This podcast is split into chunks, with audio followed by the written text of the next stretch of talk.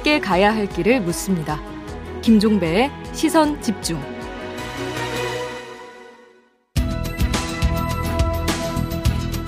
정치와 경제, 정책과 경제가 어떻게 만나야 할지 그 진수를 보여드리겠습니다.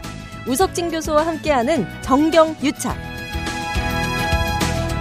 영혼의 경제학자 명지대 경제학과의 우석진 교수 모셨습니다. 어서 오세요. 예, 안녕하세요. 영혼의 경제학자 우석진입니다. 네, TV 토론 마니아로서 두 차례 TV 토론 다 보셨습니까? 네, 다 봤습니다. 두 번씩 돌려봤습니다. 네, 지난주 이제 금요일에 2차 토론이 있었었는데 네 명 후보에게 좀 점수를 매기신다면. 예, 일단 뭐 총평을 먼저 해보자면은 네. 어, 전 약간 좀 허무했어요. 어, 왜요? 어, 원래 스파링도 서로 이제 치고 받아야지 좀 재미가 있는데 네. 서로 헛손질만 하다 끝났다 이제 이렇게 보여지고 아 권투의 비유를 해주시네. 예, 예, 가장 많이 나온 말 중에 하나가 음. 그 사실이 아닙니다. 그런 음. 얘기를 많이 나왔거든요. 그래서 네. 어, 뭐 아주 뭐, 뭐, 뭐 재밌는 건 아니었다 이렇게 음. 보여지고. 음. 근데 뭐 점수 드리기가 조금 좀 부담스러운데 음. 그래도 뭐 아, 제가 교수니까 교수님이시니까 예 점수를 한번 들어줘 들어 이렇게 약간 좀 드려 보면은 음. 제 이재명 후보 같은 경우는 80점 정도 주고 싶어요. 80점? 아, 예, 80점 음. 주고 싶어요. 그래서 음, 워낙 정책에 대한 이제 이해도가 높으니까 네. 어, 뭐 잘했지만은 제가 봤을 때 약간 다소 좀 산만했다. 산만했다. 아, 그래서 집중 질문을 받다 보니까 음. 본인의 정책 하이라이트가 뭔지 음. 이것저것 얘기하다가 조금 어, 기억에 좀 잘 안 남았다 정책이 음, 음. 이제 이게 들고 싶고 윤석열 후보 같은 경우도 약간 비슷하게 80점 정도 주고 싶어요. 음. 어, 그래서 어, 이게 이제 중도층을 바라보고 한 게 아니고 지지층에 음. 어필하려고 어, 한 거고 그리고 대장동, 백현동 그리고 안보 문제에 집중해서 어, 아쉬운 점이 이제 그런 네거티브에 약간 집중하다 보니까 어, 어떤 시그너처 정책이 뭐냐 윤석열의 아, 그렇죠. 이런 게 전혀 어, 남지가 않았다. 그러니까 그 후보분 이제 아주 대표 공약 말 그대로 킬러 컨텐츠라고 하는 게 별로 부각이 안 돼요. 그러니까 기억이 전혀 남지가 않아요. 음. 그래서 어, 상대방이 안 되는 건 알겠는데 음. 본인 건 뭐냐고 했을 때 전혀 기억이 음. 남지가 않고 제가 안철수 후보 같은 경우는 이제 85점을 좀 주고 싶어요. 오. 역시 어, 대선에 여러 번 나와서 그런지 어, 대통령 아젠다 문제 제기 좋았다. 아, 다만 이제 근데 단일화를 한다 그러니까 어, 약간 뭐 빛이 좀 바랄 것 같다 이제 생각이 좀 조금 네. 들고 음. 포지셔닝은 완전 오른쪽에 음. 서가지고 윤석열 음. 후보보다 훨씬 오른쪽에 서서 음흠. 확실하게 했다는 점이 조금 눈에 띄고 뭐 심상정 후보 같은 경우는 83점 정도 주고 싶은데 네. 예, 뭐 인파이팅 아주 좋았어요. 음흠. 다만 요거 인파이팅해서 무엇을 얻으려고 했는지가 약간 음. 불분명했다. 그래서 음. 좌충우동을 하던 식으로 했는데. 음. 성과가 어, 있을 건가 이런 데 약간 좀 회의감이 들었습니다. 교수님이 네. 지금 총평에다가 지금 점수까지 들어보니까 교수님 혹시 이제 그 대학에서 그러니까 그 개설하시는 과목 수강생이 되게 많죠. 어, 왜냐하면 점수를 하고 적기도 하고 그렇습니다. 점수를 예. 너무 잘 주시는 것 같아요. 어, 제가 가장 좋아하는 말이 뭐냐면은 음. 좋은 학생은 음. A를 받을 자격이 있고 나쁜 학생은 A가 필요하다. 오, 네. 이야. 그래서 예, 점수를 잘 주는 편입니다. 강의실이 미어 터지겠습니다. 알겠습니다. 아, 이건 총평은 헛손질이 좀 그, 뭐 좀 많았다 이런 말씀이신 것 같은데. 예, 예, 예. 아무튼 이 TV 토론에서 그러면 반드시 논의됐어야 하는데 제외된 핵심 의제. 이게 아마 좀 그 교수님 머릿속에 있는 것 같은데 그게 뭐라고 보세요? 그러니까 저희는 네거티브 빼고 음. 이제 순전히 정책적인 측면에서 보면은 네. 이제 이런 정책들이 논의가 돼야 돼요. 우리가 이제 성장 전략을 어떻게 할 것이냐. 네. 그리고 복지 재분배 정책은 어떻게 할 것이냐. 그렇죠. 그리고 초미의 관심사가 교육 정책이거든요. 교육 정책, 그다음 보건 의료 정책. 그, 그리고 이번엔 진짜로 교육 이야기가 전혀 안 나오나요? 정시 얘기가 약간 나왔는데 네. 그리고 사시 부활이 조금 나왔는데 조금 아쉬운 정도로 나왔고. 아, 저뭐 윤석열 후보가 고등학교 발언한 거는 막 예. 빼고. 예. 그래서 음. 요번에 이제 특이한 거는 부동산 정책하고 음.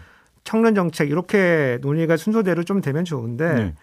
아무래도 그런 논의가 어, 심도 있게 되지 않았다는 게 좀 아쉬운 측면이고 예컨대 성장 관련해 가지고는 우리나라 성장이 좀 둔화되고 있는 게 사실이거든요. 네, 네. 그래서 이걸 타개하기 위한 생산성 향상, 음. 그 다음에 일자리 창출은 어떻게 할 거냐, 음. 그리고 노동시장 관련된 정책들을 어떻게 가고, 음. 그 다음에 규제 완화는 어디를 할 거냐, 이제 이런 게 논의가 돼야 되고 복지 재분배 정책 관련해 가지고는 이제 뭐 기본소득이다, 부의 뭐 부의소득세다, 아니면 장애인 정책이다, 아니면 소득 소외받는 계층에 대한 정책 어떻게 할 거냐, 아니면 음. 저출생 어, 현상에 대한 어, 뭐 대응하기 위한 정책 어떻게 할 거냐, 뭐 이런 것들이 논의가 되어야 되고 음.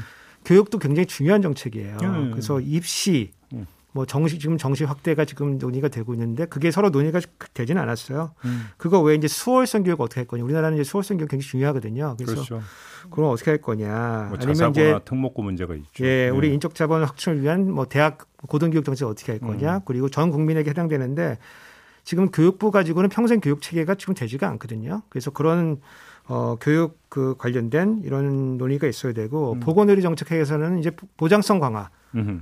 뭐 여기 뭐 이제 탈모 문제 이런 게 나오긴 했지만은 뭐 전반적인 보장 그 보장성 강화에 대한 논의가 있어야 되고 그다음에 건보료가 지금 사실은 문재인 정부 들어서 많이 지금 올라가고 있는 편이에요. 음. 그 속도로 올라가서 괜찮은가 이런 것들이 논의가 돼야 되고 물론 이제 부동산 정책 관련해 가지고는 뭐 공급 어떻게 하고 가격은 어떻게 하고 입지는 어디 할 것인가 아 그리고 과세 문제 포함해서 이제 폭넓게 논의가 돼야 되는데 어뭐 이런 거 통틀어서 시대 정신에 대한 논의가 거의 없다는 게 어, 그렇죠. 이번 대선의 가장 뭐 허전한 점이고 아마 이제 논의를 하고 싶었어도 시간이 좀 사자 토론이다 보니까 좀 부족한 측면이 있고 그리고 어, 아무래도 좀 네거티브에 조금 치중하다 보니까 음. 아, 그런 논의가 심도 있게 되지 않은 거 아니냐. 그러면 아, 저희라도 아쉬움이 많습니다. 몇 개좀 예. 정책 의자 뽑아가지고 한번 좀 그 점검을 해보죠. 먼저 그 윤석열 후보가 주식 양도 소득세 폐지하고 증권거래세는 현행대로 유지하겠다. 아, 그러면서 기존에 발표했던 공약 내용을 번복했다고 하는데 이거 어떻게 봐야 되는 겁니까? 어, 이제 우리가 좀 알아야 되는 게 그 뭐 소득이 생기면은 과세를 해야 된다라고 음. 하는 대원칙이 있고 우리나라 소득세 같은 경우에는 이제 그 열거주의라는 걸 채택을 하고 있어요. 열거주의. 열거주의. 음, 열거주의라고 음. 하는 건 뭐냐면은 거기에서 열거되지 않은 소득은 과세를 하지 않는 거예요. 아, 음, 예. 열거된 소득만 과세를 음, 하게 돼 있어요. 음, 음, 특히 소득세 같은 경우에는. 네. 근데 법인세는 이제 뭐 포괄주의를 채택하고 있기 때문에 조금 다르긴 하지만 여하튼 주식 양도 소득세는 지금 과세가 되고 있습니다. 지금. 아 이미 되고 있습니다. 이미 되고 있는 거고 대신 그 과세가 되고 있는 대상이 대주주에 대해서 되고 있어요. 아, 예, 어, 예, 예. 대주주가 이제 그냥 우리가 생각하는 뭐 51% 주식 갖고 있는 대주주가 아니고 음. 세법상 대주주예요. 음. 세법상. 그래서 예컨대 뭐 주식의 1% 이상을 갖고 있다든가 아니면 뭐 그 가액이 10억 이상이라든가 음. 이런 사람들 대상으로 과세가 되고 있습니다. 네. 어. 근데 요게 이제 그 다른 세제로 이제 바뀔 예정이에요. 금융투자소득세로 이제 개편이 될 예정인데 음, 이렇게 음. 되면은 과세가 될 대주주 요건이 좀 완화가 되고 음. 양도 차익 5천만 원 이상은 이제 과세가 되는 걸로 바뀌어요. 네. 어 근데 그 스케줄대로 하면은 어, 증권거래세를 완화하다가 폐지하, 폐지하는 어, 음. 이제 그런 순서로 가면은 이제 이 문맥에 맞아요. 그래서 음. 아마 윤석열 후보도 아마 그런 차원에서 증권거래세 폐지하겠다. 양도소득세가 확대가 되기 때문에 이제 그렇게 음. 공약을 했었는데 음. 그게 한 한 달 정도 지난 후에 180도 입장을 바꿔가지고 양도소득세를 폐지하고 음. 증권거래세는 유지하겠다 이렇게 이제 발표를 한 거거든요. 예. 발표를 한 건데 음. 이렇게 되면은 즉각적인 효과라고 하는 거는 세법상 대주주에 대한 양도소득세가 없어지는 거예요. 예. 어, 이렇게 되면 이게 일종의 이제 부자 감세가 되는 거거든요. 어허, 그렇네요. 음. 그러면은 이 입장을 바꾼 이유에 대해서 음. 어, 약간 자세하게 설명을 해야 되고 예. 그리고 이 대주주에 대한 과세는 어떻게 갈 것인가에 음흠. 대한 설명이 있어야 되는데 그게 좀 부족해요. 예. 윤석열 후보가 얘기한 거는 토론 중 얘기한 거는 개미들이 원한다 이제 이렇게 말씀해 주셨는데 음흠.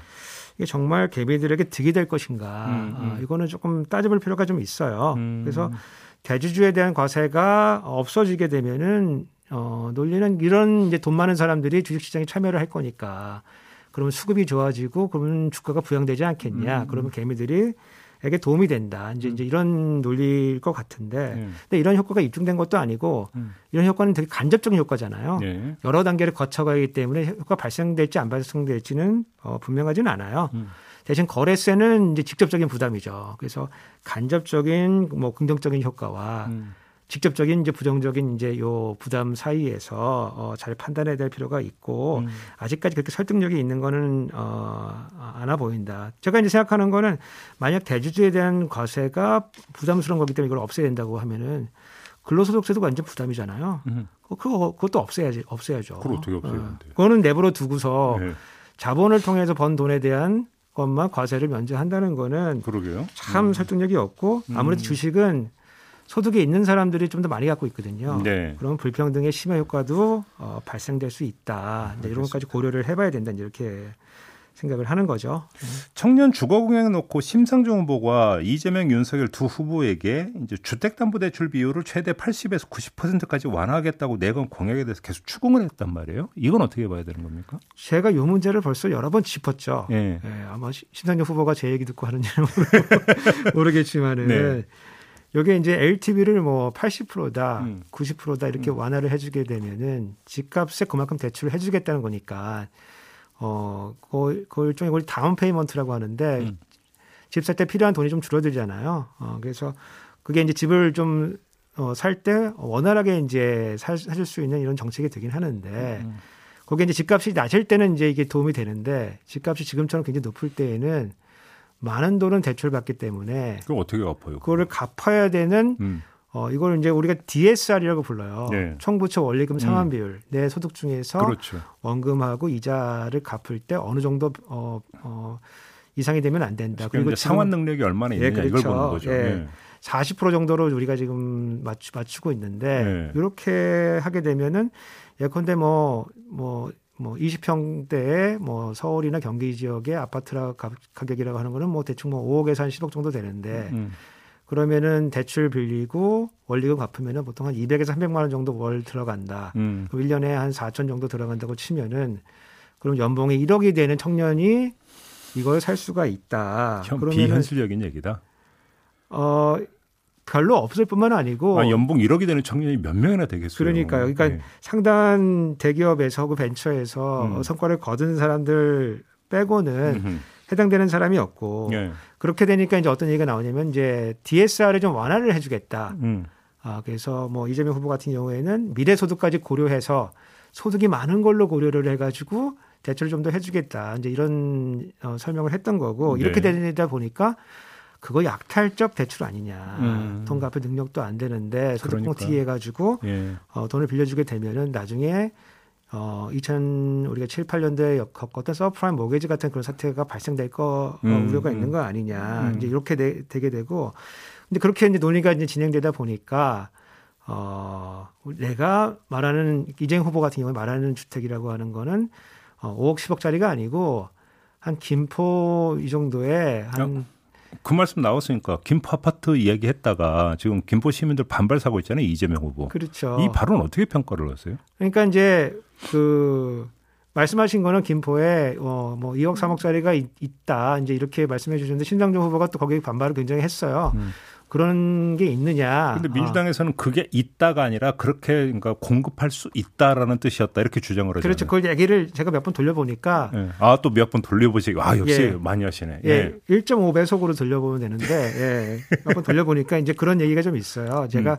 그런 아파트가 있다는 게 아니고 음. 그 정도 가격에 공급할 수가 있다. 아. 그러니까 원가를 고려해서 음, 음. 어 예컨대 뭐 원가 대비 그러니까 시세가 음. 어 시세 대비 원가가 한 뭐 3, 40% 정도 되니까 음, 음. 어잘 공급을 하게 되면은 뭐 2, 3억 정도의 음. 공급을 할 수가 있게 된다. 아 근데 이제 그뭐 국민들이 좀 오해를 할, 할 여지는 있지 모르겠지만 그거를 명확하게 전달하는 건 또 후보의 역할이거든요. 네, 네, 그래서 그렇죠. 네. 어, 아마 온라인 상에서도 굉장히 좀 난리가 났고 2억 3억짜리 김포에 아파트가 존재하느냐라고 음. 하는 이제 그런 이제 뭐 약간 온라인상에 이제 논의가 있었고 그래서 찾아 찾아내기도 했더라고요. 어. 아 있다고? 네, 있다고 찾아내긴 했는데 이제 그게 뭐 어, 약간 구석에 있거나 음. 청년들이 이제 거기에 살고 싶어 하느냐 어, 이런 문제가 있고 근본적으로는 저는 이런 생각을 좀 해요. 입직 초기에 있는 청년들이 집을 사게 하는 정책이 과연 좋은 정책이냐. 그러니까요. 예. 네. 그때 필요한 거는 사실은 뭐 직장이나 어뭐 도시나 이런 데 가까운데 살 수 있게 월세나 전세를 살 수 있게 뭐 대출을 해 준다든가. 교수님 그 말씀이 네. 이제 성립이 되려면 이제 집값이 안정돼야 된다는 걸 전제로 까는 건데. 그렇죠. 그게 아니니까 이제 뭐 지금까지 이런 문제가 발생했던 그렇죠. 그리고 이제 뭐 공급은 이제 음. 결혼 시기에 음. 어 아니면 뭐 이제 완전 성인 30대 들어갔을 때 그때 이제 어, 살수 있는 그런 정책이 네네. 되어야 되지 않냐 이제 그런 생각을 좀 하고 있습니다. 알겠습니다. 이렇게 마무리를 해야 될 것 같네요. 고맙습니다. 감사합니다. 네, 명지대 우석진 교수와 함께했습니다.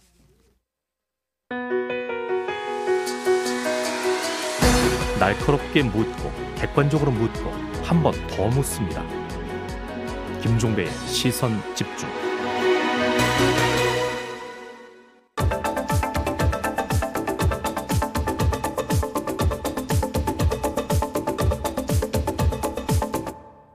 네, B컷 뉴스 진행하겠습니다. 헬마우스 임경빈 작가 모셨습니다. 어서 오세요. 안녕하세요. 오늘 어떤 이야기 준비해 오셨습니까? FN 투데이라는 매체의 기사가 지난 주말 동안에 메신저를 통해서 굉장히 좀 확산이 됐는데요. 네. 어, 질병관리청의 1339 콜센터에서 코로나는 감기다라고 인정을 했다는 주장입니다. 일단 오디오로 음. 먼저 들어보시죠. 네. 저희가 다시 한 번 더 좀 정확하게 확인을 해봤는데 음. 저번에 선생님이 말씀하셨던 것처럼 예. 사스 또는 메르스처럼 거기서 이제 유래가 된 네, 감기의 일종이 맞습니다. 코로나도 뭐 국민분들이 감기라고 이게 진짜 코로나가 감기가 맞냐? 라고 문의했을 때 네. 그렇게 문의할 수 있도록 제가 건의도 넣어놨습니다. 아, 네. 그리고 예 그래서 이거는 이제 반영이 될 예정인데 어 그때까지만 조금만 기다려 주시고 안 그래도 요... 잠깐만 잠깐 네. 이 목소리 주인공이 누구예요? 1339 콜센터의 이제 상담원하고 음, 음. 나머지 한 분 이제 전화를 건 사람은 이제 중도본부라는 시민단체 인사인데 네. 이 통화 내용을 지금 녹취를 한 겁니다. 지난 10일에 있었던 대화 내용이고요. 그래요? 어, 음. FN투데이라는 매체에서 주장하는 거는 이걸 근거로 해가지고 질병관리청 1339 센터가 코로나는 감기다라는 사실을 이제 공식적으로 인정을 했다고 하는 겁니다. 네. 실제로 이 기사를 토대로 해가지고 네이버 카페 같은 온라인 커뮤니티에서는 질병청이 감기라고 인정을 했다 이런 게시물들이 굉장히 크게 확산이 됐습니다. 근데 질병청 공식 입장은 나왔어요? 공식 입장은 어 이게 공식 입장과 다르다라는 부정입니다. 아, 이 분의 어떤 이 그 말이 공식 입장은 아니다. 그렇습니다. 음. 네. 일단은 지금 우리나라 같은 경우에 높은 예방 접종률 그리고 오미크론 변이의 그 특성 때문에 음. 중증도 자체는 코로나19가 1, 2년 전에 비해서 많이 낮아졌지만 음. 여전히 인플루엔자 그러니까 독감에 비해서는 높다라는 음. 점을 강조를 했고요. 예. 실제 지난 10일의 질병청 자료에 따르면 오미크론 변이의 치명률은 0.22%, 델타 변이는 0.7%니까 나, 많이 낮아진 편이긴 하지만 3배 낮네요. 예. 그렇습니다. 네. 독감 치명률은 0.05%에서 0.1%이기 때문에 비교를 해보면 여전히 독감보다는 2배에서 음. 어, 높게는 이제 5배 이상 높은 수준입니다. 예, 예. 그리고 뭐 일반 감기는 독감보다 이제 훨씬 낮고요. 음. 어, 그래서 이제 질병청은 이 녹취 내용이 상담사와 민원인 사이의 대화 내용 중에 일부다. 음. 어, 개인적인 민원 답변의 일부를 마치 질병청 공식 입장인 것처럼 오해하도록 표현하는 건 부적절하다. 이렇게 밝혔습니다. 근데 사실 조금 전에 그러니까 목소리 들어보면 이 상담사의 말에는 오해 소지가 분명히 있잖아요. 그렇습니다. 어떻게 이런 안내가 나갈 수가 있어요, 그러면? 저도 이제 그게 궁금해가지고 음. 1339 센터에 어제 직접 문의를 해봤는데 음. 일단 센터 측의 입장은 뭐 통상적으로 안내를 할 때 질병청의 공식적인 지침이나 정례 브리핑 보도 자료 이런 것들을 통해서 확인된 내용만 안내를 한다. 음. 이게 일단 기본 지침이라고는 합니다.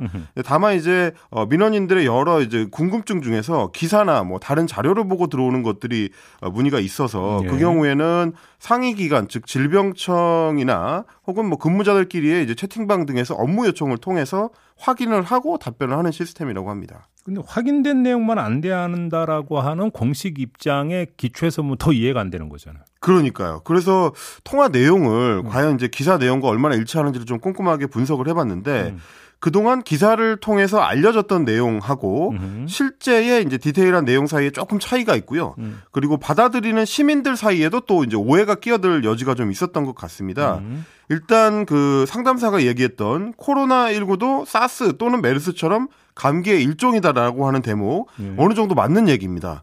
어, 코로나19나 사스, 메르스 모두 이제 코로나 바이러스의 일종들인데 네. 코로나 바이러스는 일반적으로 감기와 비슷한 증상을 일으킵니다. 으흠. 지금껏 인류에게 영향을 미친 코로나 바이러스가 총 7종, 7종인데 네. 그 중에서 4종은 이미 완전히 풍토병화가 돼서 어, 실제로 감기처럼 감기 전체 1년에 일어나는 감기의 15%를 차지하는 상황이고요. 음. 어, 다만 이제 사스나 메르스나 코로나19 3종이 다른 코로나 바이러스들에 비해서 치명률이 훨씬 높다는 정도의 차이가 있습니다. 네. 그래서 코로나19도 지금처럼 변이를 계속 거듭하다 보면은 감기가 될 가능성이 있긴 하지만 아직은 성급하다는 게 이제 대체적인 전망이고요. 이런 어떤 디테일한 내용들을 좀 더 명확하고 확실하게 설명했어야 된다라는 음. 정도는 좀 알 수가 있었습니다. 근데 질문에도 맥락이 있는 거잖아요. 네. 그러면 질문의 맥락을 파악해서 그 질문 맥락에 맞게 답변 맥락을 형성을 해줘야 되는 건데 이게 안 된 거잖아요. 그렇습니다. 지금 이제 내용을 전달하는 과정에서 좀 불분명한 측면이 있었고 예. 섣부른 개인적인 전망이 좀 섞여 들어간 면도 문제로 보입니다. 음. 게다가 이제 서두에 말씀드린 대로 중도본부라는 곳은 SNS를 통해서 코로나19 백신을 맞고 급사한 사람들이 많은 것으로 모아 독극물로 예상된다. 이런 식의 이제 글을 올렸던 사실도 있기 때문에 어떻게 보면 이제 보고 싶은 부분만 보고 싶은 분들께 어 1339 콜센터가 일종의 먹잇감을 잘못 던져준 게 아닌가라는 걱정도 되는 대목이고요.